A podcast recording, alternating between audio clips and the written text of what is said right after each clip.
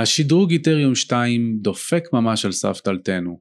אנחנו נמצאים בעיצומו של שבוע איתריום 2 שבו כינסנו לכם ב-Crypto Jungle את מיטב המומחים הישראלים שיבואו ויספרו לכם מהמומחיות שלהם מה זה לעזאזל איתריום 2.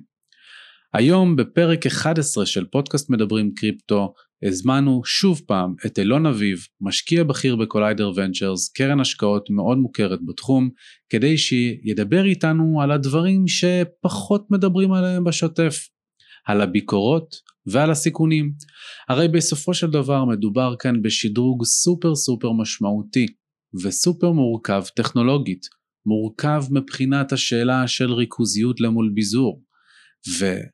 לאחרונה גם היה סקנדל מאוד גדול בקונטקסט של סנקציות של משרד האוצר האמריקאי שפגע בפרטיות של התעשייה בזה שהחליט להילחם נגד טורנדו קאש, מערבל עסקאות ולאילון יש לא מעט אינסייטים ללמה זה עשוי להיות משמעותי הרבה יותר. דיברנו גם על התחרות של איתריום 2 והאם יש איזשהו איום שיש לקחת בחשבון מהמשוואה הזאת. שבוע איתריום 2 מוגש לכם בחסות BNB Chain. BNB Chain היא רשת החוזים החכמים הגדולה ביותר בעולם מבחינת נפח עסקאות ונהנית מאפס זמן השבתה. על BNB Chain יש יותר מ-1,300 אפליקציות מבוזרות ויותר מ-2.5 מיליון חברי קהילה שנהנים מעלויות גז ותפעול נמוכות שמאפשרים להם ליהנות משימוש ברשת בלוקצ'יין בצורה טובה. לימדו עוד על פיתוח ועל שימוש ב-BNB Chain בלינק שבתיאור הסרטון או ב-bnbchain.org זה bnbchain.org שבוע איתריום 2 מובא לכם גם בחסות וולפילד. וולפילד היא חברה ציבורית הנסחרת בבורסת טורונטו לניירות ערך תחת הסימול WFLD. וולפילד מפתחת טכנולוגיות שמביאות לכן את עתיד הכלכלה המבוזרת ומחברת אותם עם התעשייה הפיננסית המסורתית. היא פונה גם לצרכנים, לאדם הקטן וגם למשקיעים באמצעות אינטגרציות של הברוקר Coinmama אותו רכשה לאחרונה, הארנק הדיגיטלי MoneyClip ופרוטוקול הבלוקצ'יין Seamless. למידע נוסף על Wellfield בקרו באתר wellfield.io w-e-l-l-f-i-e-l-d www.io או בלינק שמופיע לכם עכשיו בתיאור הסרטון. רגע לפני שאנחנו מתחילים זה החלק שבו אני מזכיר לכם ששום דבר שהאורחים שלי ואני אומרים לא יכול ולא צריך לשמש כהמלצה לפעולה או כייעוץ השקעות, אלא אתם אנשים בוגרים שמקבלים החלטות עבור עצמכם, וכיאה לכך, בצעו את המחקר שלכם בעצמכם, ועכשיו, מבלי להרבות במילים, בואו נתחיל עם הפרק.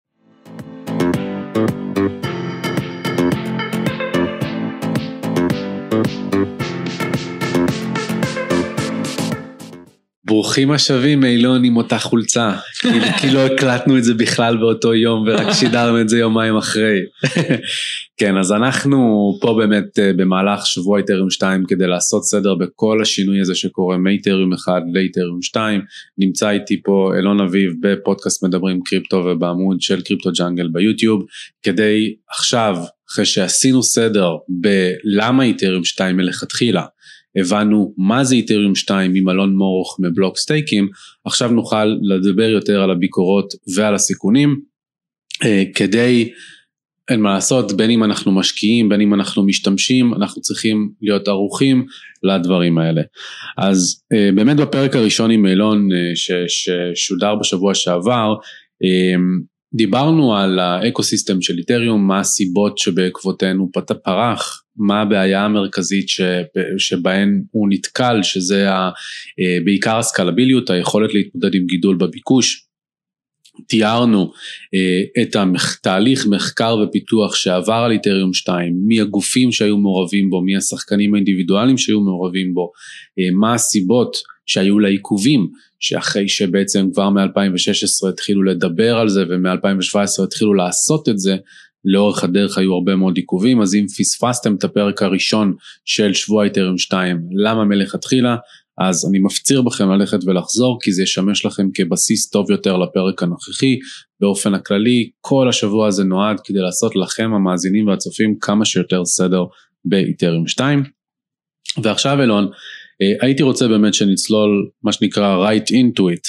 אה, איתריום 2 חווה ביקורת ממגוון רחב של כיוונים, הרבה מאוד מהביקורת כבר התחילה עוד מאיתריום 1, אה, והייתי רוצה לפרוק את הביקורת ואת הסיכונים האלה לגורמים, לראות מהצד שלך מה אתה רואה כמשמעותי יותר, מה אתה רואה כמשמעותי פחות, וכמובן לתאר למאזינים ולצופים שלנו אה, את הסיכונים האלה. אז בואו נתחיל עם המהות, והמהות מבחינתי היא הריכוזיות. אל מול הביזור. כי אנחנו יוצרים כאן אה, מערכת אלטרנטיבית, מערכת אלטרנטיבית למערכת הקיימת, כזאת שבאה להקטין את האחיזה של המתווכים הגדולים בחיים שלנו ולהציף הרבה יותר ערך למשתמשים, ליזמים, למפתחים ולכולנו. ומהצד השני יש הרבה מאוד ביקורת שבאה ומדברת על זה שהמערכת האלטרנטיבית, במיוחד זו שנוטה לעבר proof of stake, הוכחת ההחזקה והמודל ממשל של הדבר הזה, באה ואומרת שאנחנו בונים את אותה גברת בשינוי אדרת. אז הייתי רוצה קודם כל שתגדיר איך אתה רואה ריכוזיות למול ביזור, אה, תתאר עד כמה אתה מגדיר את איתריום כמבוזרת כיום, זאת אומרת איפה היא נמצאת בהגדרה שלך, ומה הפקטורים המשמעותיים יותר שאתה לוקח בחשבון. מאחר וזה תחום שהוא כל כך מורכב, יכול להיות לנו חסמי כניסה לכל דבר ויכול להיות הרבה מאוד דברים בין אם טכנולוגיים, בין אם הם יותר אה, בין אישיים והומניים, אמ, שוט. אוקיי, okay, אז אמ, נראה לי שההגדרה, נראה לי הכי טובה לביזור, זה מה יקרה אם, בוא נראה מה יקרה אם ממשלת ארה"ב תנסה לתקוף את הדבר הזה ולהפיל אותו. זה כאילו ה... ה הדבר, אה, נראה לי ההגדרה הכי טובה, אה, ואני חושב שכאילו היום ביטקוין כנראה יעמוד במין מתקפה כזו של ממשלת ארצות הברית, לדעתי גם איתריום יעמוד, אה, יכול להיות שבמידה טיפ טיפה פחותה או שיהיה כאילו קצת עצירות, תקיעות, כל, כל מיני דברים כאלה, אבל נראה לי שזה כאילו עדיין יעמוד בתוך הדבר הזה. ואז עכשיו השאלה זה כאילו אחרי proof of stake, האם באמת איתריום יכול לעמוד במתקפה כזאת? וזו השאלה של כאילו אם זה רק ממשלת ארצות הברית עכשיו, אם זה ארה"ב, סין ורוסיה ביחד, שאלה, האם גם ביטקוין יכול לעמוד בדבר כזה, האם כאילו, לא יודע, אה, they're shutting down the internet, משהו שאני חושב שלא דיברו עליו כזה, אבל uh, מתקפות סייבר התקפי, נכון, שמדברים על זה, על התשתיות שלנו, והמים, וכאילו כל מיני דברים כאלה, מה אם יהיה מתקפת סייבר שנקודתית uh, מחפשת מיינרים, או נקודתית מחפשת ולידטורים, זה כאילו, לא יודע, כל מיני דברים מעניינים לחשוב עליהם. אמ, אז כאילו במידה ויש כמה מדינות, state actors שבעצם משלבות אה, ידיים ומנסות להוריד את הדבר הזה, אני לא יודע אם באמת יהיה אפשר לעמוד בזה, אמ, אבל אני חושב שלשמחתנו הסיכוי שסין, רוסיה וארצות הברית ישתפו פעולה על משהו הוא כנראה מאוד מאוד נמוך, אז זה חלק מהתיאוריות משחק בעצם של כל הדבר הזה. אז אם אני רק מזרקק את מה שאתה מגדיר כריכוזיות למול ביזור, אתה בעצם מסתכל יותר על הפן של החסינות למתקפה, אני אבוא ו- וכבר מכאן בעצם ישמש בתור ה-Devil's Advocate ואני אגיד אבל חסינות למתקפה זה לא בהכרח מה שמגדיר ביזור כי בסופו של דבר גם אם אני אה, אה, גוף ריכוזי אז אני יכול לבוא ולראות איך אני נערך יותר למתקפה ו- וכולי. בתור רשת בלוקצ'יין זה מן הסתם יותר קשה אבל יש גם דברים נוספים אז הייתי שמח באמת שתפרוק את זה לגורמים טיפה. אני רק אגיד שאם זה ריכוזי, אז כנראה שמישהו יכול לדפוק לך בדלת ולקחת אותך לכלא.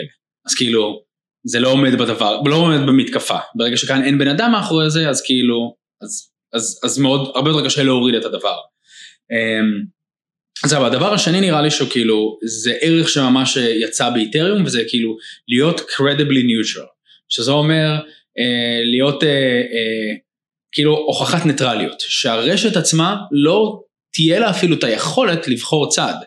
אמ, ואנחנו ניגע בזה עוד רגע, אבל כאילו אם ממשלת ארה"ב רוצה לצנזר משהו, אז יכולה להגיד לאמריקאים שלא ייגעו באיזה משהו מסוים, אבל הרשת כשלעצמה, היא אמורה להיות אה, אגנוסטית, היא אמורה כאילו שלא יהיה לה אפילו את האופציה להחליט מה בסדר ומה לא בסדר. שזה מצד אחד אומר שכאילו אה, יכול להיות אה, אה, דברים שמספקים פרטיות לי ולך וכאילו אני לא רוצה שידעו לא יודע את מה החשבון בנק שלי ואפשר כאילו גם לגעת בזה בפרטיות יותר מאוחר. מצד שני זה אומר שיש מצב שצפון קוריאה תאכל, זה לא בדיוק להלבין כסף אבל צפון קוריאה תאכל אמ, להכניס את הכסף שלה אה, עם כסף של אחרים ולהוציא משהו שלא בטוח שידעו של מי הכסף. זה להלבין.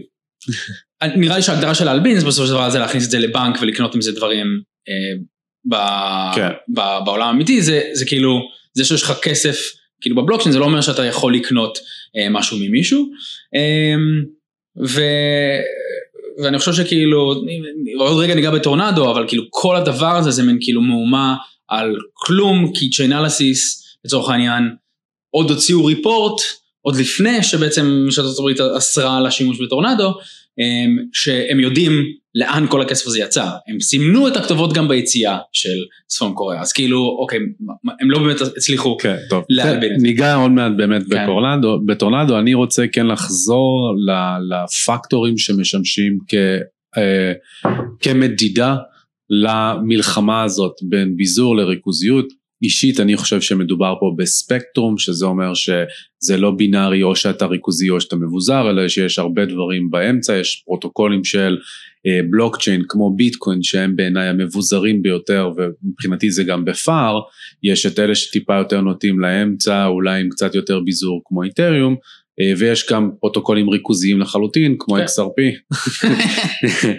ש, אה, שבאמת נמצאים בצד השני של הספקטרום, אז מה הספקטרום, מה, מה, מה משליך על הספקטרום, בין אם זה הצמתים ה- ה- וכולי, אני אשמח כן. לשמוע מה, אני חושב- אני חושב שזה לקחת את,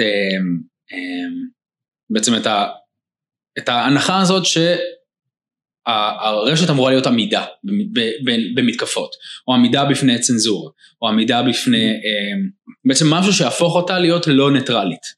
אמ, ואז יש כל מיני גורמים לזה, יש כמות ולידטורים, נכון? או סליחה, בוא נגיד בביטקוין, כמות נודס, כמות צמתים, שככל שיש יותר צמתים, ככה יותר אנשים מחזיקים את ההיסטוריה, וככה כדי להוריד את כל ההיסטוריה הזאת, זה הופך להיות כאילו דבר בגדול בלתי אפשרי, יש אפילו לוויין, נכון? שראה אי שם בחלל ומריץ אה, אה, את הבלוקצ'יין. אפשר גם במובן מסוים להגביל את זה אפילו לטורנטים ולשיתוף אה, ישיר פיר טו כן. פיר, שאם אני מחזיק אצלי סרט במחשב, אני יכול לשתף אותו לאנשים בכל רחבי העולם, שאז הם מורידים את העותק אצלם ויכולים לשתף אותו נכון. לאנשים גם אצלם, ואותו דבר גם קורה ברשתות בלוקצ'יין. נכון, אז אותו דבר, כאילו זה אז רק השמירה של ההיסטוריה הזאת. עכשיו יש לך עוד שלב של איך נכנס ערך חדש להיסטוריה, שזה מה שדיברנו עליו proof of work, או עכשיו אה, proof of stake, הוכחת אה, אה, נעילת מטבעות, אמ, ואז כמה התהליך הזה מבוזר, כמה אנשים מכל העולם משתתפים בתהליך הזה. אם אפשר לסגור את כולם, אז רגע, קטע את הבלוקצ'יין, אז איך אתה, בונ... איך אתה יכול לבנות את התהליך הזה שהוא יהיה חסין, בוא נגיד אה, צנזורה או חסין אה, אה, פגיעה בעצם בתהליך הזה, אה, ולביטקוין יש תהליך, גם לאיתריום, בפופסטייק יש אה, כל מיני תהליכים, אה, אה, אבל כן, זה כאילו עוד איזשהו רמה. אה, מה עוד, ואז אה, מעל הדבר הזה נשאר שיש כאילו עוד כל מיני אה, שכבות שאתה יכול להגדיר כאילו אוקיי, אה, אתה יכול להשתמש נגיד במשהו ריכוזי, אם דיברנו על אינפיורה, שזה הדרך לקרוא ל-APIs מהבלוקצ'יין, או שאתה יכול להריץ אה, node מעצמך, או להשתמש ב-node של מישהו אחר ולהשתמש ב-RPC שלו כאילו אה, בצורה הזאת. אני חושב שבאיתריום יש את, את כל ה-foundation המאוד מאוד מבוזר הזה, אבל אין מה לעשות, אנשים בוחרים בגלל נוחות להשתמש בכל מיני אה, גופים ריכוזיים, וזה בסדר, כאילו זכותם. במידה ויקרה משהו לגוף הריכוזי הזה, אז כולם יכולים להשתמש אה, ו- to spin up their own. אמ, אז כן, זה בוא נגיד לשכבה של האפליקציות שמעל איתריום, שהם כמובן כאילו אולי טיפה פחות אה, מבוזרים, מבוזרים מבוזרות. אמ, איזה עוד אלמנטים אה, או אספקטים יש? אמ, אני חושב שזה בגדול, לא? מה לגבי אה, קבלת החלטות ברשת מבחינת Mm. אה, פיתוח? אוקיי, אז זה גם, אה, אה, כאילו קבלת החלטות, לא בביטקוין ולא באיתריום יש on-chain governance, שזה אומר שמישהו יכול להצביע עם משהו שקורה on-chain על, על, לא יודע, שדרוגים או שינויים של המערכת, זה משהו שלא קיים, לא בביטקוין ולא באיתריום, אני משער שיש בלוקשיינים אחרים שזה כן קיים בהם, אה, אבל כן, ה- ה- קבלת החלטות בעצם של שדרוגים של המערכת, היא נמצאת נפרדת לגמרי מהמערכת עצמה. אה, יכול להיות שבכל מיני שלבים בעתיד ימצאו דרך לעשות את זה גם אולי חצי און צ'יין או, או משהו בסגנון, אבל כן, כרגע הקבלת החלטות היא נפרדת. אוקיי, okay, ומבחינת הגופים והאינדיבידואלים שתיארנו בו, אני כן אשמח לרדת לטיפה יותר רזולוציות אה, של קבלת החלטות ספציפית באיתריום.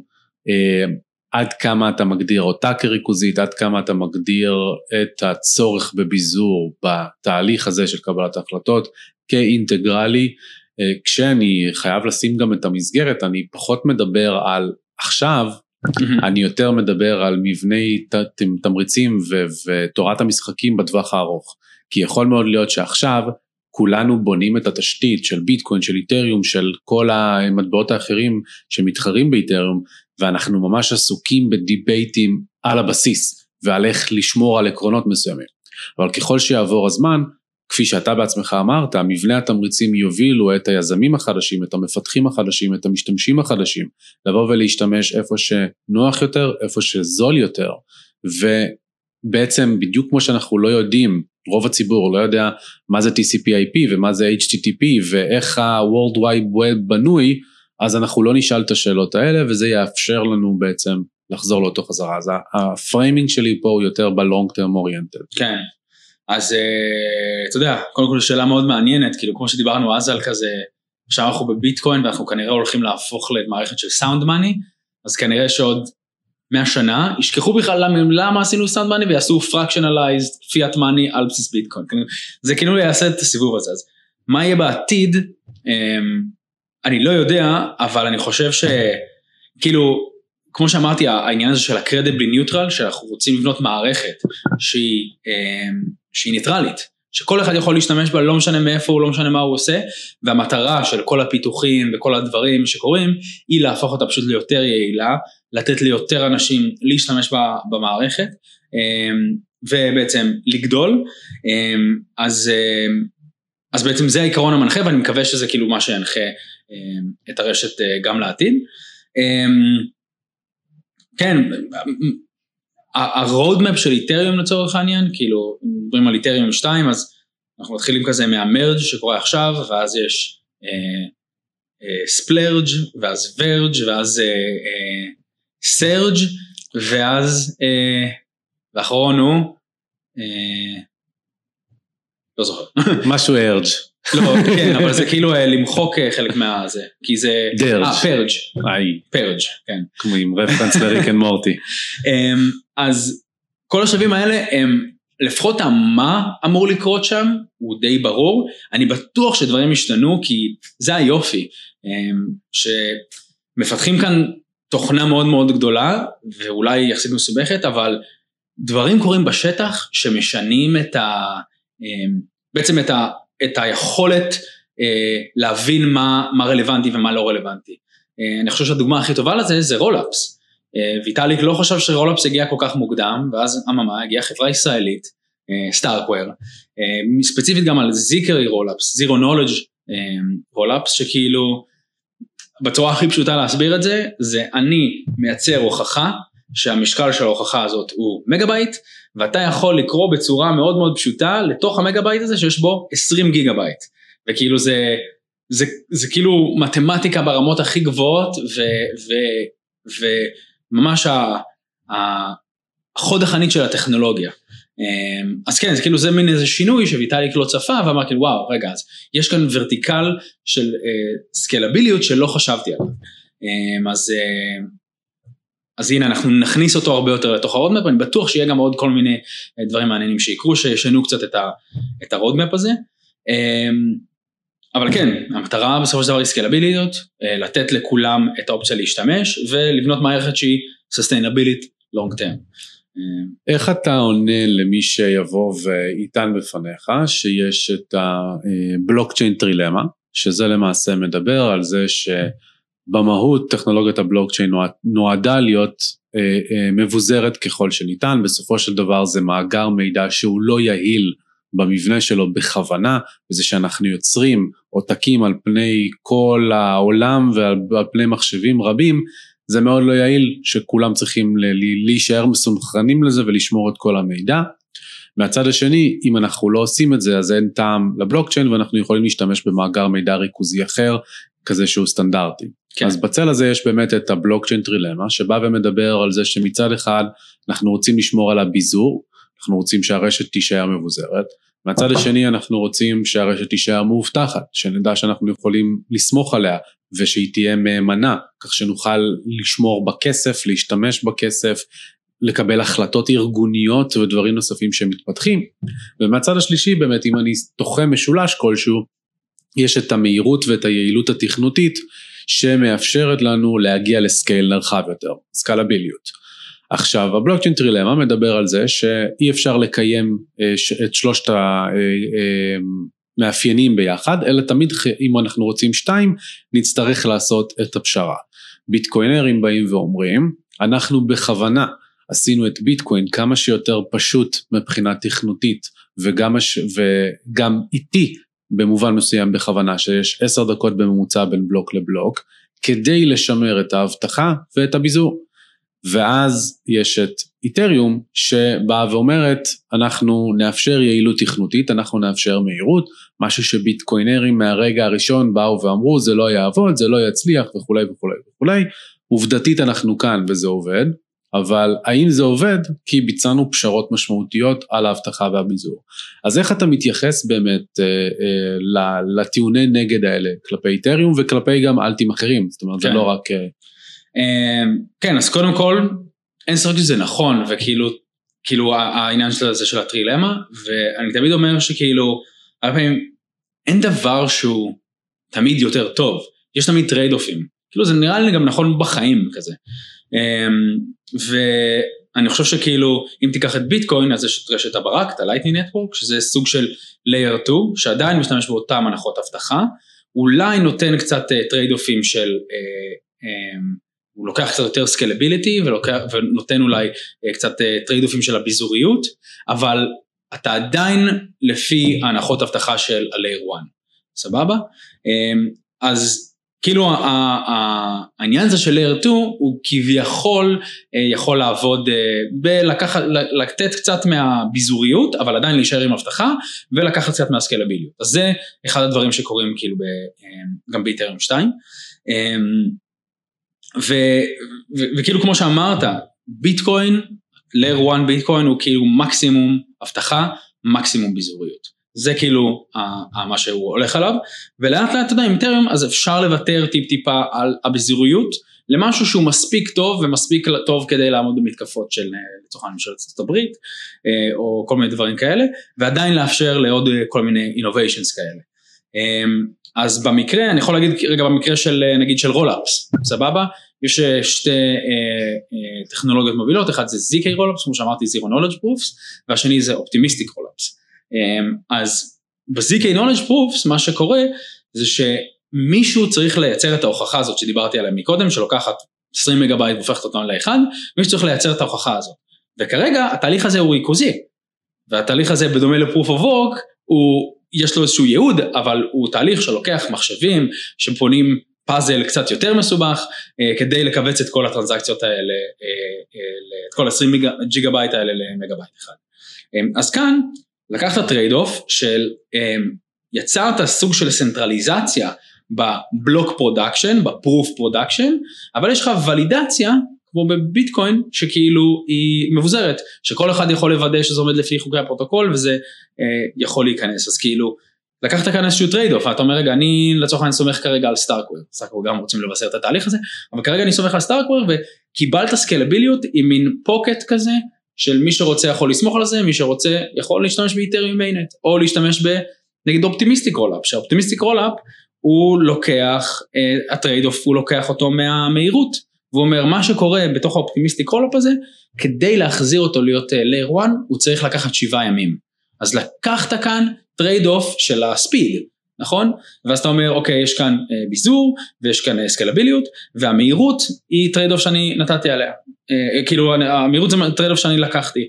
ועכשיו יש עוד הרבה מאוד פתרונות מהסגנון הזה של כמו שאמרנו זה הכל טרייד אופים אתה תבחר את ה trade-off שלך וזה זה מאוד יפה כי זה ממש free אה, market וכל אחד יכול לבנות את הדבר על בסיס אה, יש מין את האנלוגיה הזאת שאיתריום זה כזה מנהטן ותמיד שם יהיה הכי יקר אבל אם אתה רוצה אתה יכול אה, ללכת לגור בקנדה או, ב, או בקנטקי וזה קצת יותר זול אולי יש שם פחות אנשים אולי יש שם פחות פעילות אבל כאילו לך יותר זול ואתה תמיד תוכל לבקר במנהטן. כן. אז כן. אז קודם כל תשובה, תשובה בהחלט מעניינת והיא גם ישר מובילה אותי לשאלה הבאה שרציתי לשאול שהיא גם כן רלוונטית לביטקוין בקונטקסט של אה, השאלה הזאת של אה, ביקורות וסיכונים פוטנציאליים וזה הזווית היותר טכנולוגית.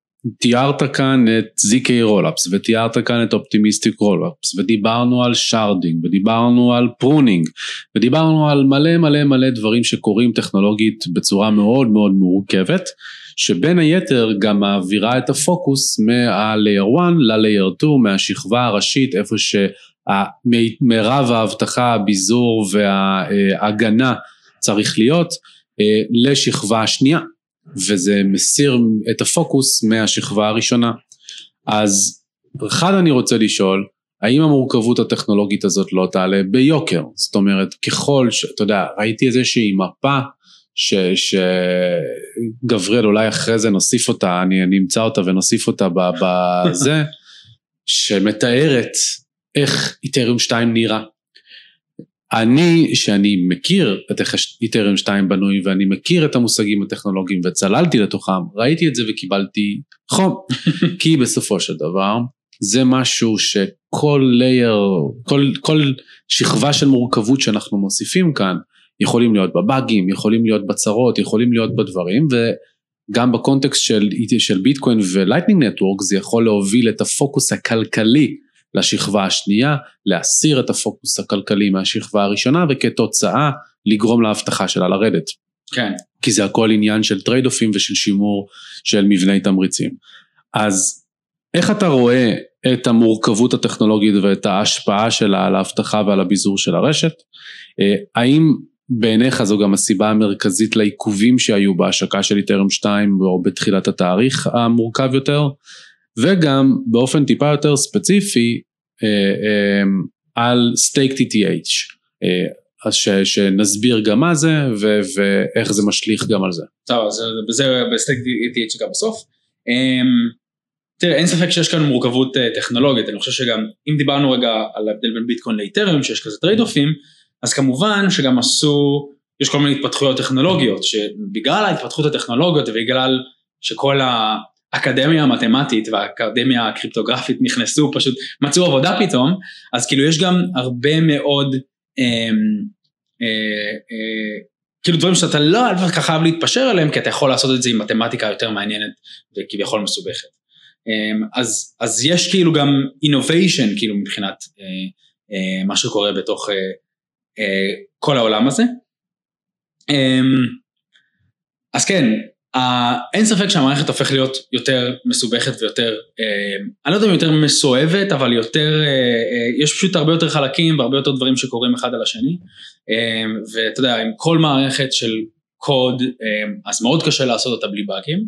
אני חושב שהיופי באיתריום, וזה משהו שהם הבינו מלכתחילה, זה שיהיה שבעה או שמונה, נראה לי זה התחילו עם תשעה ועכשיו יש שמונה רק, שמונה קליינטים שונים, שמונה צוותים שונים שמממשים את הספציפיקציה בצורה שונה לגמרי. אמ, וגם ה, יש משהו שקוראים לו client diversity, שאתה רוצה שאף אחד מהקליינטים האלה לא יהיה לו יותר מ-30% מה, אה, מהאנשים שמריצים אותו וזה המצב כיום. אמ, וזה כאילו, זה דרך לשמר את הדברים האלה. עכשיו זה כאילו משהו שקשור קצת ליותר לכל התעשייה הזאת, אבל הכל כאן הוא קוד פתוח, שאני חושב שאנשים לא כל כך מעריכים את, ה, את מה זה אומר גם שהכל קוד פתוח. כי אם אני אלך שנייה רגע לרמה של האפליקציות שנבנות על איתריום, כשהכל הוא קוד פתוח, זה אומר שבמקום לבנות מין מגדל כזה, horizontal innovation, שנגיד, תחשוב שפייסבוק בונים את ה...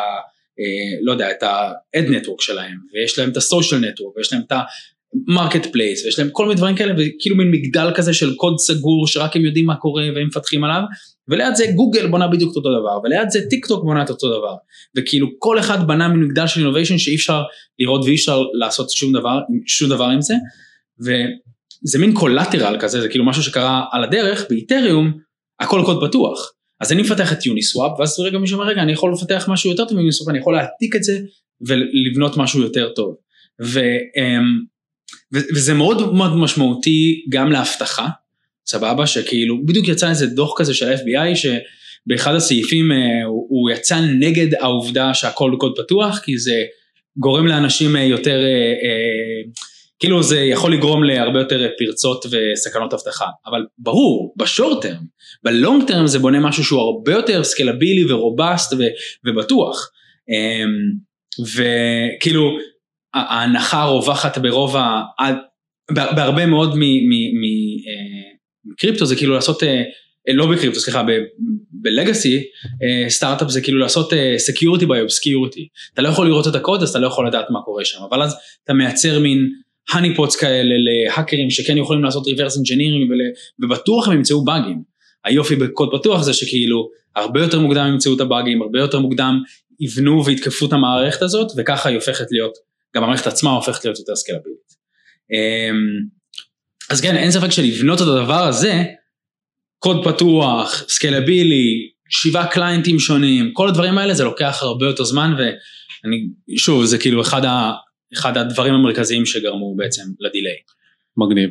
אז לפני שאנחנו באמת עוברים ל-State ETH ולתיאור של זה, אני כן רוצה לנסות לזקק מזה משהו, אז בעצם מה שאתה אומר כאן, זה שמצד אחד יש לנו חדשנות טכנולוגית, מתמטית, ברמות הגבוהות ביותר, מצד השני יש לנו אה, מערכת אלטרנטיבית שוואלה במובן מסוים אישית אני עדיין מגדיר אותה כניסוי, גם את ביטקוין אני עדיין אגדיר כניסוי, כי אנחנו מנסים ליצור כאן מערכת אלטרנטיבית מבוזרת, ולי זה מרגיש שממה שאתה אומר, בלונג טרם האופן שבו זה נקבע, אה, נבנה, אה, באמת יהיה חסין יותר ויהיה חזק יותר. אבל בשורט טרם, אם אני מסתכל בזום אין על המעבר של איתריום לאיתריום 2 והתהליך שהולכים לחוות בשנתיים או עשר שנים הקרובות, תלוי כמה עיכובים יהיו בדרך, יש לא מעט סכנות שיכולות לבוא ו- uh, to buy them up the ass מה שנקרא, uh, uh, לבוא להם בהפוכה, כי אנחנו לוקחים הרבה מאוד חידושים שבאים בבת אחת ומכניסים אותם למערכת שכבר היום נכון להקלטת הסרטון מחזיקים מ-200 מיליארד דולר שווי איתריום, כלומר כן. הנטוורק כבר שווה הרבה מאוד כסף, יש הרבה מאוד אנשים, הרבה מאוד חברות שהשקיעו אה, ארגזים של ערך אמיתי שהם עבדו בשבילו בתוך הפרוטוקול הזה, ולכן דווקא בשורט טרם כן יש כאן סיכונים שמשקיעים צריכים לקחת בחשבון, שהמשתמשים צריכים לקחת בחשבון, במיוחד גם כשהם כן. מתנסים בדברים האלה. בעצמם. אז, אז אני, אני רק אגיד שיש המון פולבקים וכאילו יש הרבה הסיבה כמו שאמרת, שכאילו זה לקח את זה כל כך הרבה זמן, זה כי רצו לתקוף את זה ולוודא שהכל עובד מכל הצדדים, בכל הפינות, וממה שהבנתי, הכל היה מוכן כבר לפני שנה וחצי. ואז הכל מוכן, כל הספציפ... כל... הכל ממומש, הכל עובד, עכשיו בואו נתחיל לתקוף את זה. בואו נתחיל להעלות דברים ולנסות לתקוף את זה מכאן ומכאן ומכאן, ואני חושב שהמצב שאנחנו נמצאים בו כרגע, אני מאמין שלא יקרה שום דבר כאילו אה, הרסני אחרי, אחרי ה merge הזה, אבל כאילו כמובן תמיד הכל יכול לקרות.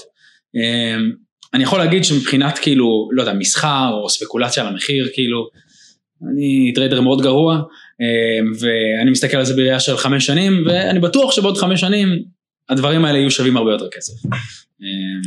אוקיי. Okay.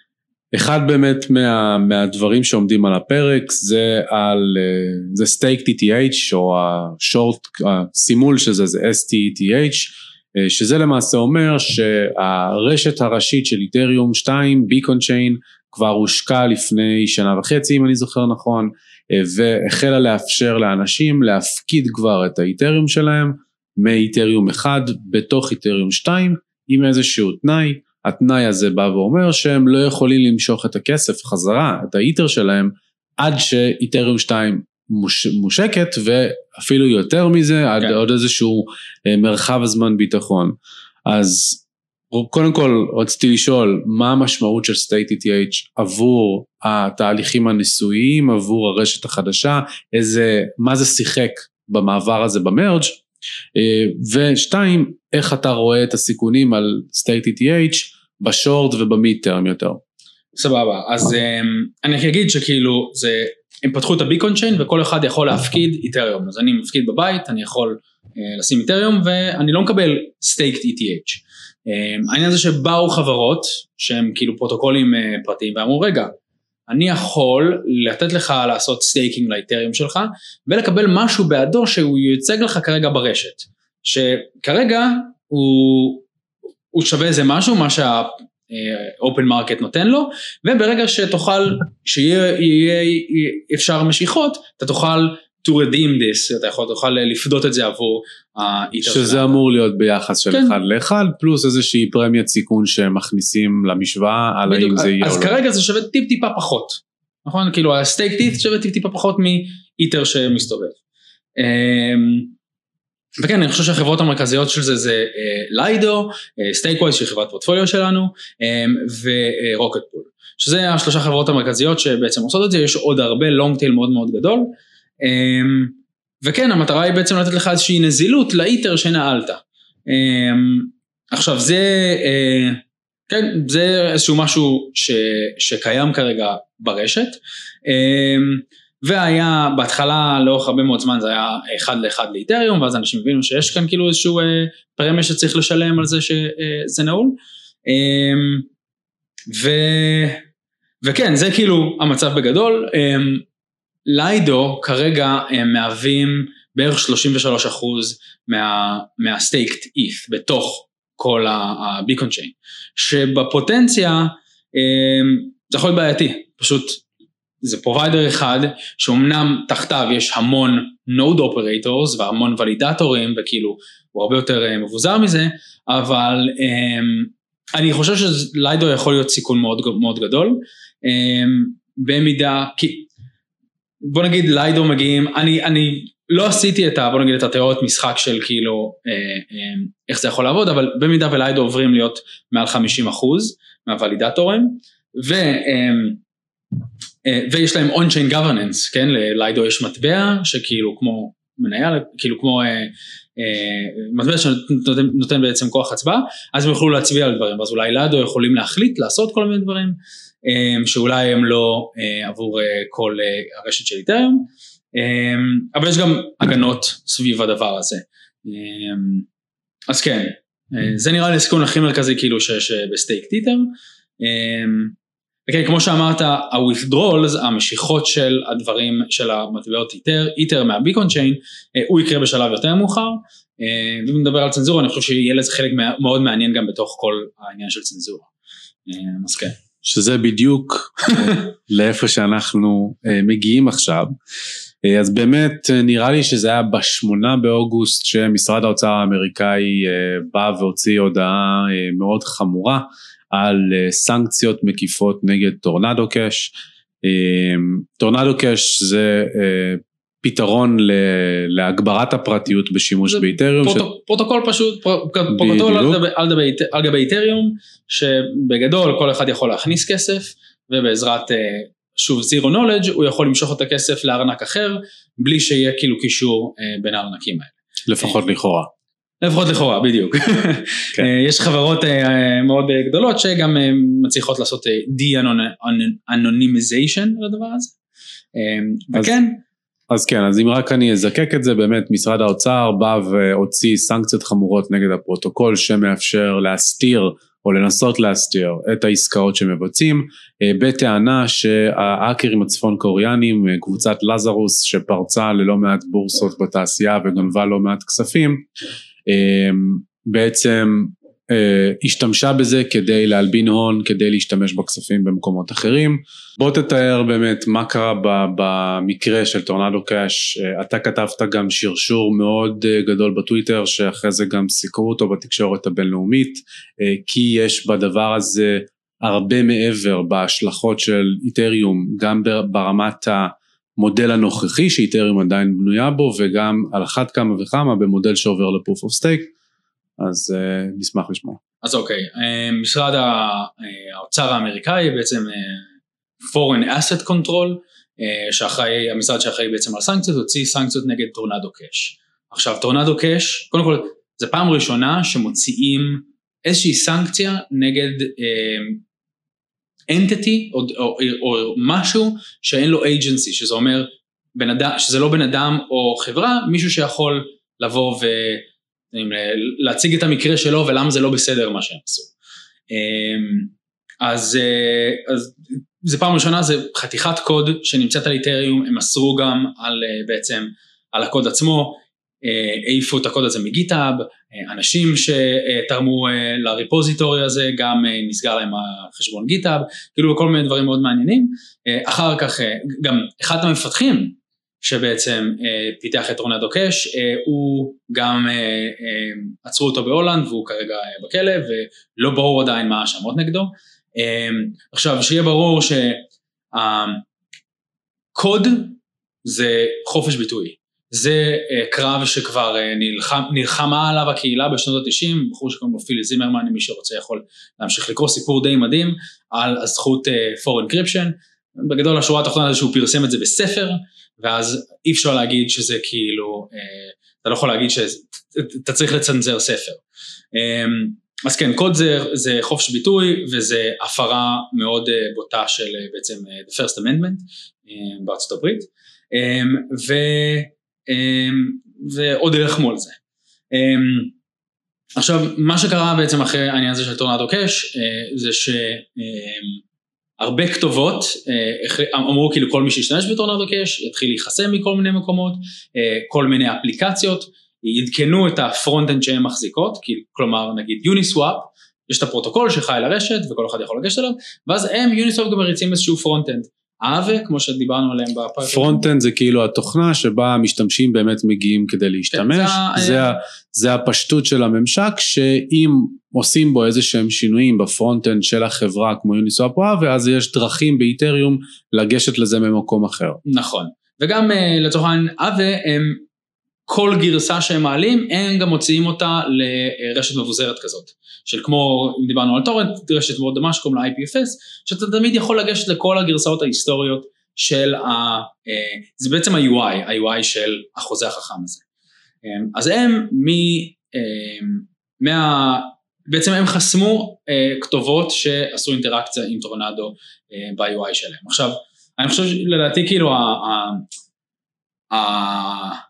התגובה לדבר הזה הייתה מאוד קיצונית, אבל בסופו של דבר צריך לזכור שמגיע העורך דין שעובד בחברה, וכאילו הוא מבחינתו, הדבר הכי חשוב לו זה שאף אחד לא ייכנס לכלא מתוך החברה, וזה כאילו או, או, המטרה מספר אחת שלו, והוא אוטומטית ייקח את זה לקיצון של רגע בוא נהיה over compliant ונעשה מה שהם אומרים וכל מיני דברים כן, כאלה. חשוב להזכיר שגם בקונטקסט של הסנקציות אז זה גם היה עם עבירות אה, פליליות של קנסות של יותר כן. מ-50 אלף דולר וכלא למי שישתמש ב Tornado Cash ושיאפשר להשתמש ב Tornado Cash. כן, וזה זה גם אפילו יותר קיצוני מזה כי זה, זה also by association. שזה אומר שכל מי שאפילו עוזר למישהו להשתמש בטורנדו קאש הוא כאילו as liable וזה כאילו נכנס ל... כאילו לכל העניין של מימון טרור, שזה כאילו הדבר הכי קיצוני שיש בארצות הברית, אמ, וזה כזה גם אם אתה חברה אירופאית או חברה ישראלית שרוצה באיזשהו שלב בעתיד לעשות עסקים עם חברות אמריקאיות, אתה תהיה חייב לעמוד בסנקציות האלה ולא לא, לא, לא בעצם לעזור. אמ, אז הדבר הבא שקרה זה שמישהו לקח אמ, בעצם הוציא עשרות אלפי דולרים או אפילו מאות אלפי דולרים ושלח מתוך טורנדו קאש לכל מיני כתובות שהלך להתחיל לשלוח להם כסף, כל מיני כתובות של מפורסמות, מפורסמים מג'ימי פאלון ו-M&M וסנופ דוג ושקיל אוניל, כל מיני כאלה שיש להם כתובת שהם אה, פרסמו אותה, התחיל לשלוח להם גם כסף מטורנדו קאש וזה הפך להיות כאילו משהו קצת מצחיק. אז הם כבר בכלא? אז לא, זה, המטרה היא להראות עד כמה הדבר הזה, עד כמה זה מגוחך. בדיוק, עד כמה זה מגוחך. עכשיו, אפשר לדבר רגע גם על פרטיות, אמ, פרטיות או החוסר של פרטיות שיש על הבלוקצ'יין זה לא פיצ'ר, זה באג, אה, ולכולם אנחנו רוצים לבנות אה, משהו שהוא אודיטבול, כאילו כל הדרך אה, להתחלה ולראות מאיפה הכסף מגיע ותמיד כמה כסף יש במערכת וצריך להיות הכל פתוח, אבל זה שלצורך העניין אם אני אקבל כסף מהמעסיק שלי והכסף הזה הוא און צ'יין ואחר כך אני רוצה לתרום לאוקראינה, או רוצה לתרום לאיזושהי מטרה מסוימת, אני לא רוצה שהמעסיק שלי ידע מזה, אני לא רוצה שכל העולם ידע מזה, וזה מאוד מאוד בעייתי. אמ, יש כאילו מקרה כאילו שעוד קורה כרגע, יש מישהי שחצתה את הגבול של המדינה שלה, של נגיד אלבמה, והלכה לעשות הפלה, והיא שילמה על זה בכרטיס אשראי, וה... לאלבמה יש זכות להסתכל ב-financial record שלה ולראות שהיא עשתה את זה ועכשיו היא עומדת למשפט על זה שהיא עשתה הפלה בלתי חוקית, כאילו, ש... תבינו עד כמה זה מסוכן שיהיה כאילו financial surveillance. אמ, אז כאילו על אחת כמה וכמה במערכת הנוכחית וגם עכשיו במערכת העתידית. אמ, אז פתרונות כמו טורנדו הם חשובים, הם חשובים ואני יכול להגיד שאני השתמשתי בזה כמה פעמים כדי, שמתי היתר אחד והוצאתי אותו במקום אחר כי לא רציתי שיגשרו את הכתובות האלה. אה, יש בטורנדו גם טול שקוראים לו compliance טול שאתה יכול להכניס את הפתק הזה ואתה לרשויות אחר כך אני יכול לבוא עם הפתק הזה ולהגיד הנה הנה הוכחה שאני לקחתי את ההיתר שלי מכאן והבאתי אותו לכאן. אני, לרשויות כשאני משלם מס אני רוצה להוכיח את הדבר הזה אבל לא בא לי לכל העולם. אה, וזה מאוד חשוב. אמ, אז כן אז זה בעניין של פרטיות. וכן אז הכל הלך כאן למין אה, קיצון כזה של צנזורה. ו... וכן, השלב הבא זה שכאילו, אני הזכרתי את ה space בפרק הקודם, אבל אנחנו דיברנו ב space בעצם על טורנדו, אמ, וכאילו, אני חושב שהיופי בקריפטו כזה, זה שבגלל שזה מבוזר אז לכל אחד יש דעה אחרת. אה, ואני ועידן אה, שעובד איתי, אה, לקחנו כאילו מין פוזיציות, פוזיציות מנוגדות, ותוך כדי השיחה הבנתי כאילו שיכול להיות כאן איזושהי סכנה, או פוטנציה לצנזורה אחרי ה merge. אה, אחרי ה merge של Ethereum, בגלל שאחד מה, חלק מהסטייקינג אנטיטיז האלה הם Coinbase שזה חברה אמריקאית, קראקן שזה חברה אמריקאית, ליידו שבפוטנציה אה, הם יחליטו אה, לצנזר או לא להעביר טרנזקציות של טורנדו קאש. ואז כן, אני נתתי שרשור כאילו, כתבתי שרשור בטוויטר בעצם שכאילו לקחת את זה טיפ טיפה לקיצון, אבל אני חושב שצריך לדבר על הבעיות האלה אם אנחנו רוצים להבין איך אנחנו מתגוננים כנגדם. אמ, והנקודה הייתה זה שאם אה, בעצם בתהליך של Ether 2 יש תהליך שקוראים לו אה, שזה כאילו כל אחד, מה, כל הוולידטורים מצביעים על, על האם הבלוק אה, הוא חוקי או לא, ובמידה ו Coinbase ו Kraken ו Lido וכל החבר'ה האלה הם לא מצביעים על בלוקים שקיים בהם טורנדו, הטרנסקציות של טורנדו, אז יכול להיות כאן איזושהי צנזורה ברמת הפרוטוקול של טרנזקציות מטורנדו. אז תוך כדי שכתבתי, כאילו ממש אחרי שכתבתי את זה פנו אליי הרבה אנשים, אה, קודם כל אני חושב שהדבר הכי טוב שקרה מתוך הדבר הזה זה שהמון אנשים אמרו לי שוואו, הלכתי ללמוד באמת איך הפרוטוקול עובד ומה הסכנות וכאילו חקרתי קצת יותר. אה, הדבר השני שקרה זה שדיברתי עם אנשים מהאיתיריום פאונדיישן, דיברתי עם liquid staking providers כמו ליידו, סטייקווייז ורוקט פול שדיברנו עליהם, דיברתי עם entities מאוד גדולים שכאילו שאלו אותי, רגע, מה אתה חושב, אנחנו, אנחנו נצטרך לעמוד בדבר הזה? כאילו, זה יקרה שאנחנו לא נוכל לעשות את הטסטיישן לבלוק עם טורנדו, וכולם היו במין כזה אי ידיעה, כאילו זה לא שהם ידעו שזה מה שהולך לקרות, וכאילו, אוקיי, אנחנו נעמוד בתקנות האלה, זה היה, כל העניין הזה של טורנדו כאילו קצת טרף את הקלפים. אמ, וכן, ואז התחלתי גם להיכנס לכל מיני working groups כזה עם ה-Ethereum Foundation וכל מיני אנשים של לחשוב על איך לפתור את הדבר הזה, וזה, אמ, כן, זה, זה הפך להיות ממש, ממש מגניב, ואני חושב ש... כן, ממין שרשור כזה שהוא קצת אה, מפחיד וכאילו רגע סכנה וטה טה טה, יצאתי ממנו הרבה הרבה יותר אופטימי, גם בגלל ההבנה שיש הרבה מאוד אנשים שחושבים על הדברים האלה, וגם בגלל שיש שורה מאוד מאוד גדולה של פתרונות של איך, לה, איך אה, זה, זה כן יהיה בסדר, אה, וגם במידה ועדיין מצנזרים, אז לפחות כרגע הרשת תמשיך לתפקד, פשוט לטרנזקציה שלך מטורנדו פשוט ייקח קצת יותר זמן. וזה בסדר, כאילו, כן. אין מה לעשות. אוקיי, אה, באמת הסיפור של טורנדו מעורר את מה שגם פתחנו איתו את הפרק, שזה החסינות לצנזורה והיכולת של רשת להישמר ולהישאר מבוזרת ומאובטחת, כשככל שעובר הזמן זה מרגיש יותר ויותר שאנחנו נכנסים כבר לטריטוריה של ה... Now they fight, אה, אז תמיד יש את הציטוט שנראה לי שאיכשהו משייכים אותו לגנדי בלי קשר, נראה לי סתם הדביקו לו תמונה, אבל שכשהתחום רק התחיל, התעלמו ממנו, אחרי זה צחקו עליו, ועכשיו אנחנו מגיעים באמת לשלב של המלחמה, בין אם זה בזווית הרגולטורית ובין אם זה בכלים כמו סנקציות, ש... אה, הם כלים מטרידים, הם כלים מטרידים שביום בהיר אחד אתה יכול, אה, אם אתה ג'ימי פאלון או סנופ דוג, להתעורר בבוקר, להיות חייב בקנס 50 אלף דולר ולהיות מוכר כעבריין, אה, רק על זה שהעזת להשתמש בפרוטוקול שהוא קוד פתוח, וזה בהינתן דברים נוספים שקורים היום בעולם עם התנועה לעבר CBDC, Central Bank Digital Currencies, הצעדים היותר דיקטטוריים שננקטו בקנדה עם ההפגנה של החופש ודברים מהסגנון הזה, זה נראה כאילו באמת כבר נכנסנו לטריטוריה וצריך להציף את הדיון על זה ובאמת אה, אה, זה היה שרשור מעולה ותודה שעשית את זה. אמ, עכשיו שדיברנו באמת על שלושה דברים מרכזיים שזה הזווית הריכוזיות והביז... למול הביזור, הזווית של המורכבות הטכנולוגית והזווית של הפרטיות, מה עוד אתה רואה כסיכון מהותי שיש לקחת בחשבון בקונטקסט של איתריום 2? אוקיי, אז נראה לי הדבר, כאילו דיברנו קצת על, על USDC, סבבה, שיש מים כזה של, אתה מכיר של ספיידרמן שהוא שם משקפיים כזה, נכון, ואז משהו מטושטש ומשהו לא, אז רואים כזה CBDC ואז הוא שם את המשקפיים, אה, סליחה, רואים USDC ואז הוא שם את המשקפיים וכתוב CBDC, סבבה שזה כאילו, אני מרגיש קצת בנוגע לדבר הזה שזה מה שזה יכול לקרות. עכשיו, חשוב לציין ש... בוא תתאר רגע למה אתה מתכוון, זאת אומרת אה, דיברנו על זה בפרק שעבר, יכול להיות שיש כאלה שהצטרפו אלינו רק עכשיו, אז מה זה, מה זה USDC בקצרה, למי זה שייך בסרקל? אז USDC זה אה, בעצם מטבע אה, מוצמד לדולר שקיים בעצם און-צ'יין על איתריום, הוא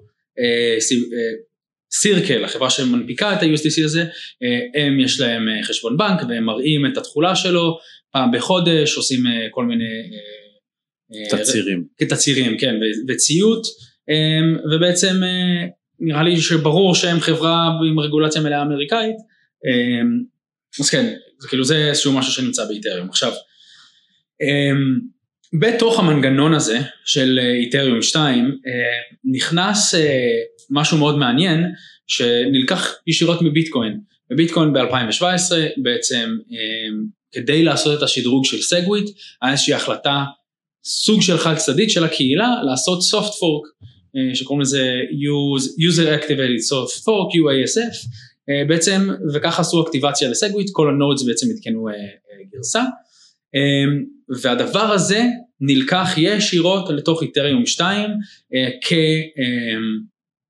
כאיזשהו כלי שיעמיד במקום שחקנים שאולי מתנהגים שלא כצורך שאולי הם יש להם הרבה מאוד אה, כוח כביכול אה, כ staking, אבל עדיין כדי לוודא שהכוח נשאר בעצם אצל היוזרים. וכן המנגנון הזה אומר שבמידה וקוינבייס מתנהגים לא בסדר והם לא עושים אה, כמו שאמרתי attestation לבלוקים חדשים שמכילים טורנדו אז הרשת יכולה לבוא ולהגיד אנחנו נוציא אותם החוצה והם בעצם יפסידו את ה stake שלהם זה מקרה מאוד קיצוני אבל זה כאילו כל מה שהתהליך הזה אומר. אמ, וזה כאילו אה, אה, מין אה, אבן פינה מאוד חשובה בתוך כל הדבר הזה. אממה, USDC בגלל ה proliferation שלו בתוך הרוחביות, רוחביות. או שהוא נמצא בעצם בכל DeFi והוא נמצא בהרבה פרוטוקולים וכאילו market cap של עשרות מיליארדים אז במידה ויקרה דבר כזה והקהילה תחליט לעשות soft fork ולהוציא את קוינבייס, אז קודם כל סרקל וקוינבייס כמובן הם קשורים, קוינבייס השקיע בסרקל, אמ, אז סביר להניח שקוינבייס החליטו ללכת, ללכת ב soft fork, אה, סליחה, סרקל יחליטו ללכת ב soft fork של קוינבייס, ואז אנחנו יכולים לראות כאן פיצול, שיש אחד שהוא של הקהילה, ויש אחד שהוא של סירקל וקוינבייס. עכשיו, אם ה-USDC הולך בסירקל וקוינבייס, אז כל ה-USDC שב fork של הקהילה הוא פתאום לא שווה כלום, ואז כל ה-DeFi מתמוטט, וזה זה לדעתי הסכנה הכי גדולה שיש, כאילו באיתריום בכלליות, בגלל ש-USDC הם, הפך להיות כל כך נפוץ בתוך איתריום, וזה משהו ריכוזי, אז זה יצא שלא יש את ה... ל-USDC יכול להיות את ההחלטה לגבי אה, מה הפורק הנחוץ. אה, מה, מה הפורק ש... ואיפה USDT בסיפור? למה, למה אתה לא רואה חשש דומה מטתר ומבייננס USD? כי יש גם את פקסוס, הרי כן, גם פקסוס חברה אמריקאית. גם ל-USDT בוא נגיד, לטתר, אבל פשוט USDC הוא כל כך בתוך DeFi, שהוא הפך להיות סכנה הרבה יותר גדולה. הוא הרבה יותר מ-USDT, אה, הרבה יותר מטתר. אה, אבל כאילו כן, זה היינו נוח אליהם. עכשיו, יש הרבה אנשים שאומרים את זה כבר הרבה זמן וזה כאילו זה משהו שהוא בעייתי ויש הרבה מאוד פתרונות שרוצים לעשות את הדבר הזה. עכשיו צריך לזכור שיש כאן אם רוצים שיהיה משהו שהוא צמוד לדולר באמת הוא חייב להיות או ריכוזי סבבה שזה כמו USDC או לא scalable י שזה אומר over collateralize אני רוצה לקחת איתר ואני על 150 דולר של איתר כדי לייצר 100 דולר של אה, של, של דולרים, סבבה, של דולרים on chain. זה שתי הדרכים היחידות, אחת היא ריכוזית, השנייה היא לא scalable ית, כי אתה צריך כל כך הרבה collateral לנעול אותו כדי שיהיה לך אה, כן. מטבע stable. וצריך להיות הבנה כאן באיתריום, ופשוט היום בבוקר קראתי שמייקר דאו מדברים על הדבר הזה, שאולי צריך לזוז מ-DAI הוא, אני רק אגיד על מייקר דאו, DAI הוא stablecoin מבוזר, אבל חלק מאוד גדול ממנו הוא, ב, הוא מגובה בדולרים. ו...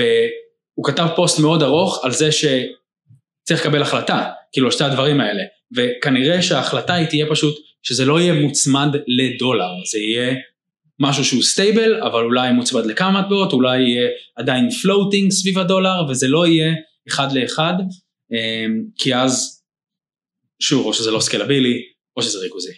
אמ, אז כן. מעניין. מעניין מאוד וזה באמת משהו שגם אני אגדיר אותו בתור uh, אחד מהסיכונים היותר מרכזיים לאקוסיסטם כמכלול ולא רק לאיתריום, אמנם אין, אין stablecoins על ביטקוין אבל uh, זה בהחלט uh, חשוב להעלות את זה. בוא נעבור לדבר קצת על התחרות, בסופו של דבר בגלל העיכובים, או לא, לא רק בגלל אבל כחלק מהעיכובים של איתריום 2, uh, קמו מתחרים חדשים, זה יכול להיות פולקדוט שהוקם על ידי דוקטור גווין ווד, אחד מהמייסדים השותפים של איתריום גם כן, זה יכול להיות קרדנו, אה, אה, שאני יודע שהוא favorite שלך, של צ'ארלס הוסקינסון, אה, גם מייסד איתריום, זה יכול להיות קוסמוס, זה יכול להיות סולנה, יש הרבה מאוד שמות, ואם יש משהו ששותף לכולם, זה שהם כולם מגדירים את עצמם בתור סוג של Ethereum killers מצד אחד, או אפילו איתריום 2 כבר פה. מצד שני, שזה אומר שאם לאיתריום 2 ייקח עכשיו שנתיים עד חמש שנים אה, להגיע, או עשר שנים, להגיע לאיפה שהיא אמורה להגיע, הם כבר טוענים שהם מציעים את מה שאיתריום תציע כבר עכשיו. איך אתה רואה את התחרות כסיכון וכתחליף לאיתריום, איך אתה רואה את הנטוורק אפקט נוצר סביב מטבעות אחרים, איזה מבין המטבעות האחרים והרשתות בלוקצ'יין האחרות אה, בעיניך נהנה מהצמיחה היותר גדולה, אז אני אשמח להתייחסות לזה. אוקיי, okay, אז um, קודם כל אני חושב שכאילו איתריום uh, הוא הרבה מה network effect כמו שאמרת הוא נבנה סביב לא רק איתריום אלא סביב ה-EVM, ה-Ethereum Virtual Machine, שזה אומר שזה כל ה stack הטכנולוגי, uh, שזה ממשהו כמו Chainlink שזה פתרון oracles ועד משהו כמו Graph שזה פתרון data uh, querying שמתבסס על איתריום ו, אה, ו, ועוד כל מיני דברים ב stack הזה שכאילו אם אני מפתח אפליקציה אז יהיה לי הרבה יותר קל לפתח כי יש לי כבר את כל הדברים האלה מוכנים בצורה מבוזרת אה, חשוב לציין. אמ, אז כן אז רוב ה network effect של איתריום הוא סביב ה-EVM אז זה דבר אחד ורגע אני אוסיף על זה עוד שכאילו Solidity שאנשי פיתוח יגידו שזו שפה נוראית והיא לא טובה וכל מיני דברים כאלה אבל שוב ה network effect סביב Solidity הוא כל כך גדול שיש כל כך הרבה חוזים שנבנו, כל כך הרבה building block שאתה יכול להשתמש בדברים שאנשים אחרים בנו, שזה הופך להיות ממש ממש קל למישהו חדש אמ, בעצם לבנות על דברים אחרים שאנשים בנו ולייצר אפליקציות חדשות. אז פה לדעתי כאילו רוב ה network effect ורואים את זה כאילו שיש רשתות אחרות שמשתמשות ב-EVM כמו נגיד Binance Chain שהיא כאילו כנראה ריכוזית לחלוטין אבל עדיין כאילו מאוד קל להעביר את מה שבניתי על איתריום, להעביר אותו לבייננס צ'יין, להעביר אותו לפוליגון, להעביר אותו um, לארביטרום, להעביר את זה לפנטום, להעביר את זה לכל הרשתות האלה שבעצם נמצאות uh, ומריצות EVM. Um, אמ, יש את זה גם על קוסמוס לצורך העניין, שקוסמוס זה כאילו רשת נפרדת של בעצם SDK שנותן לך um, לעשות ספין-אפ uh, לרשת משל עצמך, וגם עכשיו הם בנו כאילו כל מיני דברים, אה, ונגיד אה, Solana בנו לקוסמוס ו Terra אה, עליה שלום. SDK הכוונה היא שזה כלים למפתחים שמאפשרים להם ליצור רשת בלוקצ'יין משל עצמם עם קונסנזוס שמשתייך לשל כן. קוסמוס, נכון? כן, משהו מאוד פשוט, יש לך פשוט את כל החבילה, בלוקצ'יין, כאילו בלוקצ'יין שאתה עושה לו spin-out, אתה רק צריך למצוא ולידטורים, וכאילו יש לך בלוקצ'יין. משהו מאוד מגניב. וכן, וגם עכשיו מישהו בנה פתרון של ה... ה... ש... שעל ה Cosmos chain הזה יהיה לך EVM.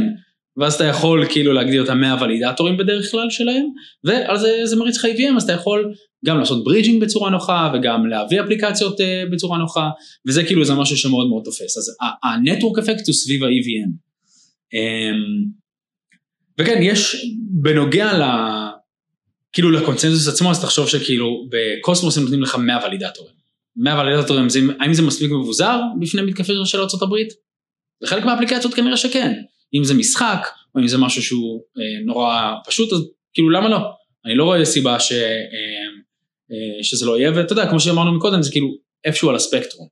אה, פשוט, אני חושב שלדעתי איתריום 2 וכאילו כל מה שהולך לקרות, זה הולך להיות ה center שהוא הולך להיות relative, כאילו יחסי, הכי מבוזר, הכי סקלבילי, ושכאילו הכל בסופו של דבר, זה יהפוך להיות ה base layer של הכל, והכל ימומש שם, לצורך העניין, גם ביטקוין. יכול להיות שיותר ביטקוין פשוט יחיה על איתריום, על איתריום וכל הרשתות המסביב שלה. כמה ביטקוין יש היום uh, בתור wrapped uh, ביטקוין וכולי? אני לא יודע, אבל כאילו יותר מה Lightning. כמה מאות אלפים. יותר מה Lightning Network, כן. כאילו משמעותית יותר מ Lightning Network לצורך העניין. אמ, אז, אז כן, זה איזשהו משהו מעניין. אמ, אז מי מהבין התחרות באמת יותר רלוונטי בעיניך? תראה, אני, אז כאילו כמו שאמרתי מקודם, זה כאילו תחשוב על השנים של פיתוח ומחקר ועבודה על איתריום, אני לא חושב שיש שום דבר שמגיע כאילו קרוב. אמ, יש, אתה יודע, מצד אחד את סולנה, שזה כאילו, זה ריכוזי לחלוטין. כאילו אתה לא, אתה, לא, אתה לא יכול להגיד כאילו שיש כאן בכלל, כאילו יש, יש CEO of Solana, אני call the CEO of Solana, כאילו מה, מה זה הדבר הזה? הרשת שלהם נופלת כאילו פחות זמינה מ-AWS, כאילו איך אפשר, איך אפשר להגיד שזה מבוזר? אמ, וזה כאילו נראה לי הכי אה, מתקדם, אז כאילו אתה יכול להסתכל על משהו כמו קוסמוס שהוא נותן לך לעשות רשתות, אבל אך רק עם 100 ולידטורים. אז נתת כאן, אם דיברנו על טרייד אופים מקודם, נתת כאן trade-off על decentralization ויש אפליקציות שזה יתאים להם. לגמרי. אמ, אז כן, אני חושב ששוב, איתריום כאילו way ahead of the competition, זה לא אומר שאין שום סיכוי שיהיה לו לאור גם disruption, אבל אני חושב, אני מאמין שכאילו הקהילה של איתריום תרצה לקחת כל מיני חידושים ולהטמיע אותם בתוכה, לעומת לתת כאילו לאיזה רשת חדשה אה, לבוא ולעקוף אותה. אה, כן. לגמרי. אין ספק שזה יהיה מרתק והזמנים שאנחנו חיים בהם מכל הבחינות, גם במקרו וגם במיקרו הם סופר סופר מרתקים.